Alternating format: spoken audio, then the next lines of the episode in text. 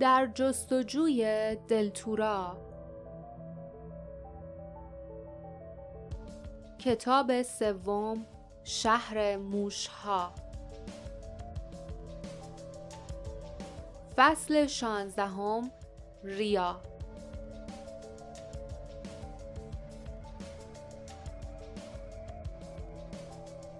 تاریکی اهریمن وحشت. لیف که بدنش به لرزه افتاده بود فلوت را به دهان برد و در آن دمید. های درخشان در هوا شناور شد و آنجا را که زمانی تالار گرد همایی بود روشن کرد. مار غول پیکری فیس فیس کنان از وسط جایی که صدا در آن میپیچید بلند شد. چنبره های بدن درخشانش که به کلفتی تنه درخت کهن بود سر تا سر تالار را پر کرده بود. چشمانش بیروح سرد و مملو از شرارت های کهن بود. روی سرش تاجی داشت و در وسط تاج گوهری به رنگ رنگین کمان می درخشید. اوپال لیف جلو رفت. وایسا.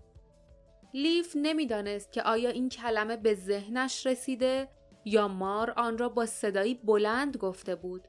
بی حرکت بر جای ایستاد. باردا و جاسمین پشت سرش بودند. صدای نفسهای تند آنها را شنید و حس کرد که دستهایشان حرکت کرد و اسلحه هایشان بالا رفت. چیزی که زیر لباست به کمرت بستی رو باز کن و دور بنداز.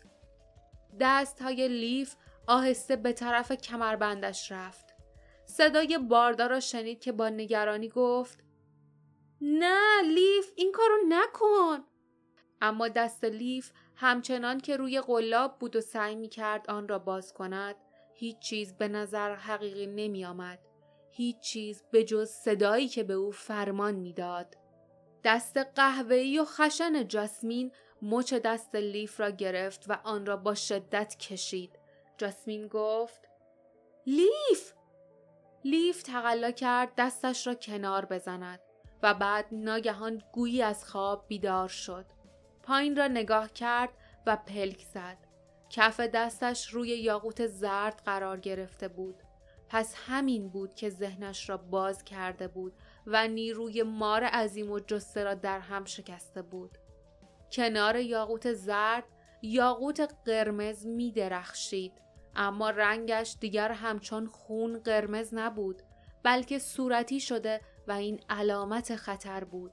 با این حال به نظر می آمد که همچنان با قدرت عجیبی می درخشید. مار قول پیکر با عصبانیت حیثی کرد و نیشهای وحشتناکش را نشان داد. زبان چنگال مانندش تو و بیرون می رفت. لیف کشش اراده مار را حس می کرد. اما دستش را روی یاقوت زرد بیشتر فشرد و مقاومت کرد.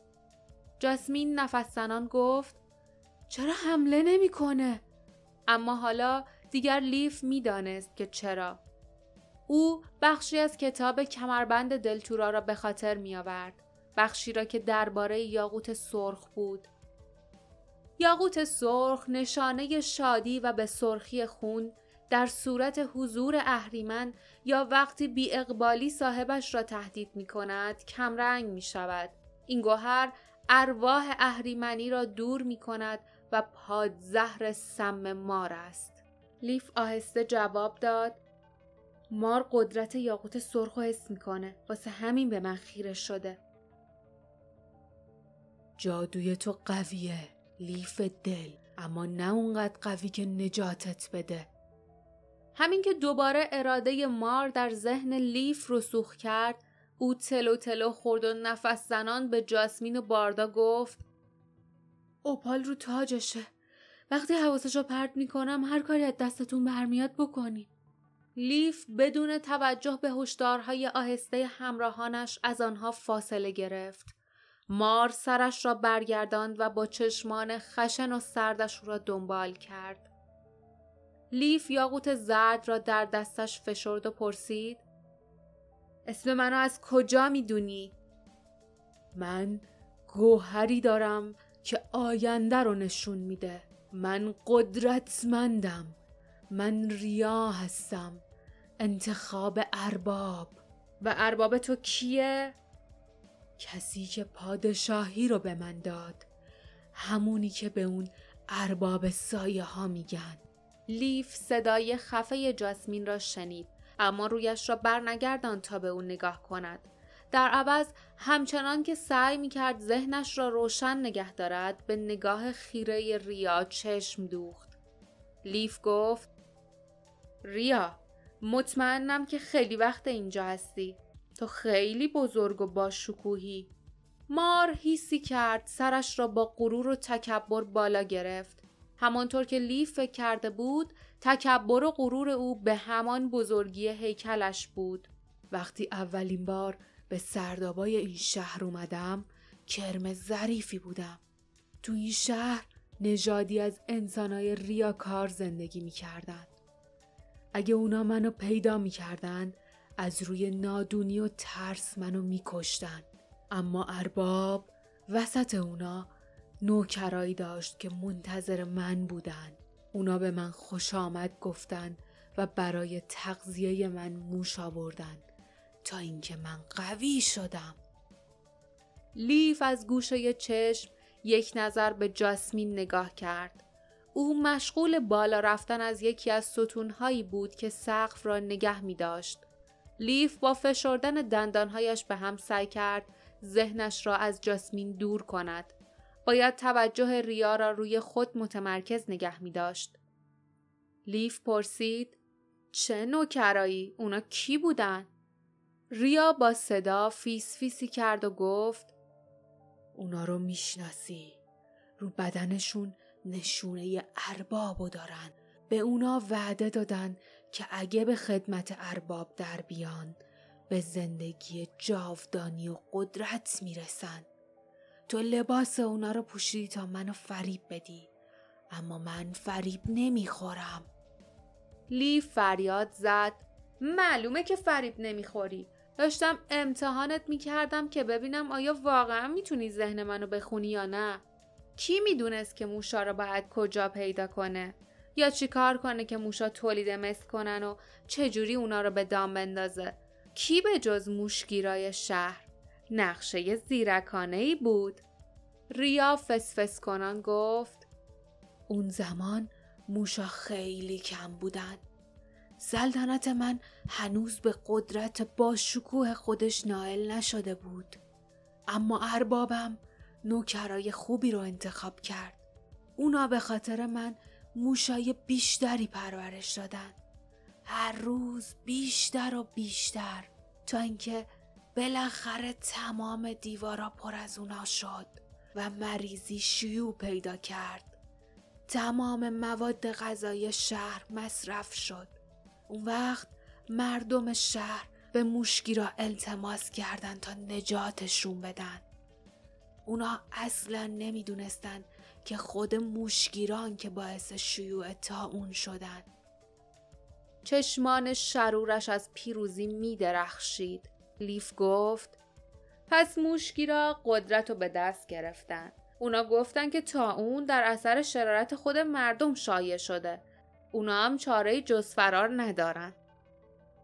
آره اون ور رودخونه اونا دوباره ساختمونایی ساختن وقتی از اینجا رفتن من از زیر زمین بیرون اومدم بعدشم اینجا رو قلم روی خودم کردم لیف بدون اینکه جاسمین را ببیند حس می کرد که او می‌خواهد روی تیرک بزرگی که سر تا سر سقف تالار را می پوشند و درست کنار سر بزرگ مار قرار داشت به آرامی راه برود.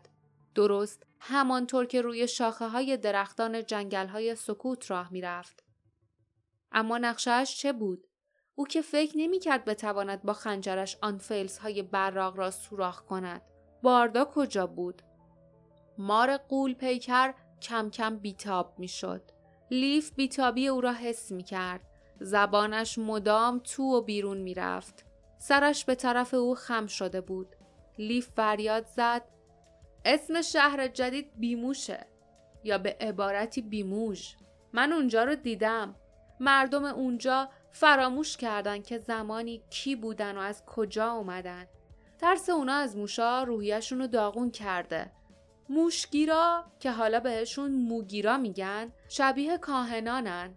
حافظ قوانین مقدسن. اونا شلاقای شبیه دم موش دارن. خیلی قدرتمندن. مردم تو وحشت و بردگی زندگی می‌کنن و هدفای ارباب تو رو برآورده می‌کنن. ریا گفت خیلی خوبه. حقشونه. پس ای لیف دل. تو داستان خودتو تعریف کردی.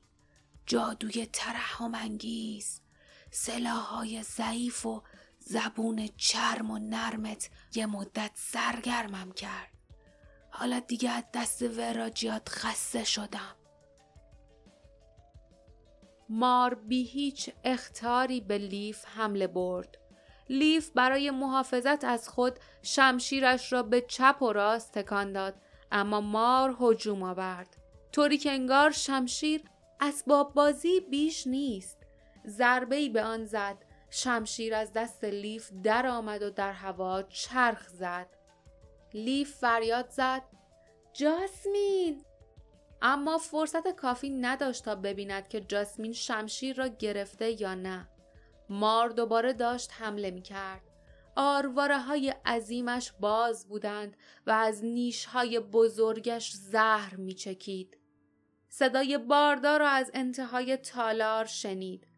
لیف! مهره های آتیشزا! حتما او آرام به آن سو خزیده بود تا از پشت به مار حمله کند. دم مار قول پیکر در هوا از این سو به آن سو حرکت کرد و لیف با وحشت دید که باردا به ستونی کوبیده شد و بی حرکت روی زمین افتاد. مهره های آتشزا لیف با ناامیدی در جیبش به جستجو پرداخت. شیشه را پیدا کرد و آن را با شدت در دهان باز مار انداخت. اما ریا سریعتر از او حرکت کرد. سر شرورش به یک طرف تکان خورد. شیشه از کنار سرش گذشت و بی هدف به ستونی برخورد کرد و به صورت گلوله آتش درآمد. آن وقت فقط لیف ماند و ریا. تو مال منی لیف دل. آن سر بزرگ با سرعت وحشتناکی به جلو حمله کرد و لحظه بعد مار قول پیکر لیف را میان آرواره هایش گرفت. در هوا تاب می‌خورد و با پیروزی بلند می‌شد. با نفسهایی آتشین به طرف تیر سقف بالا و بالاتر رفت. تو رو درسته میبلم. همینطوری هم جادو تو. دودی به هوا برخاست. صدای ترق و ترقی به گوش رسید. لیف به طور مبهمی متوجه شد که شعله ها به سرعت از ستون بالا رفته و زبانه آنها تیرهای کهنه سقف را در بر گرفتند. آتیش جونتو نجات نمیده. وقتی تو رو ببلم با یه فوت تند خاموشش می‌کنم. برای اینکه من ریای قدرتمندم. من ریا هستم.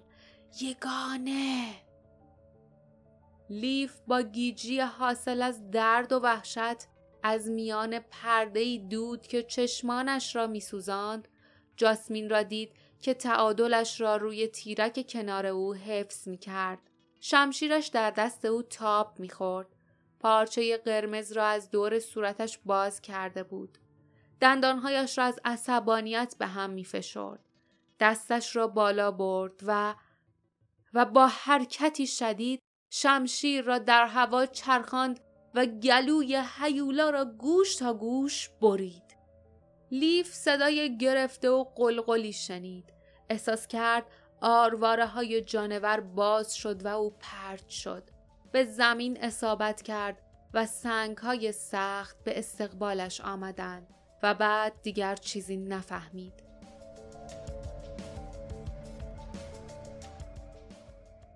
پایان فصل شانزدهم